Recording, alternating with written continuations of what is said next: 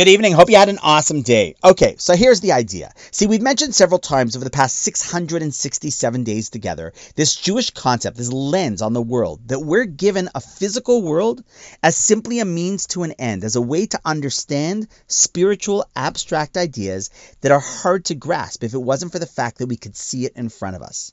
One could say that the material world is almost an analogy from which one can learn principles that they can then apply to the spiritual realm, to their real selves. And since we know that everything physical dies, that's burial, and everything spiritual lives on, our goal is to learn the lesson and apply it to where it matters most so that we maximize that which lives on with us. Okay, got it?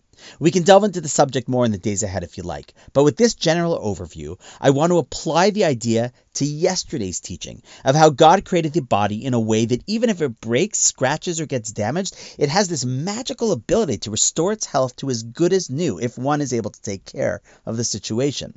And based on the principle of the physical teaching us about the spiritual, if that is the way the physical body of works, it means to teach us, to model for us, how that canon should hold true all the more so with our emotional and spiritual body as well.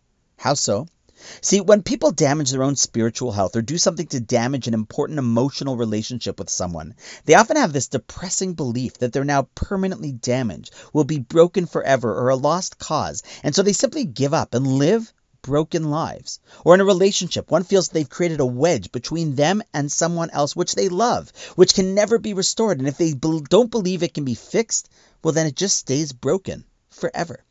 But there's a fascinating passage in the Talmud in Psachim 54a that lists seven things that God created before he created the world, which is an interesting concept. It means that before God created everything, he needed to put a few things into place first.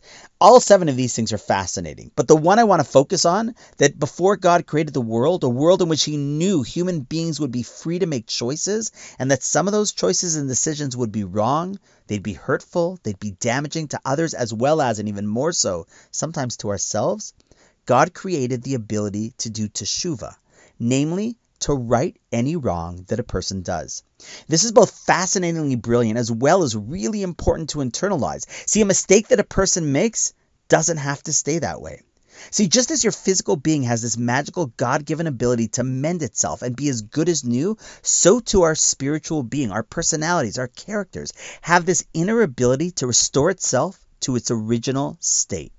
Sure, just like a scrape or a break or a burn, the worse it is, the longer it will take to heal or the more attention it will need. But we all know it's worth the effort in the long run. So too with our moral actions.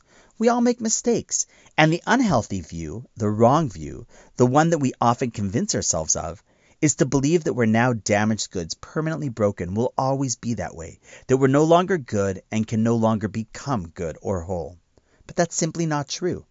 We all, every single one of us, has the ability to mend whatever fracture we might have within ourselves or have made with others. See, core to Jewish belief is that no matter how far we've strayed, how much we've injured ourselves, our pure essence, the way we were originally brought into this world, can always be restored back to its state of perfection. It's a big lesson to never give up. Never decide that you can't return to the way things were, we're meant to be, and realize that just like the body, it can be like nothing was ever wrong. And so too, that is what we are like, regardless of how long we've lived a certain way. It's important for us to believe that about ourselves and to believe it about the others around us to give them the strength and the encouragement to make the effort as well.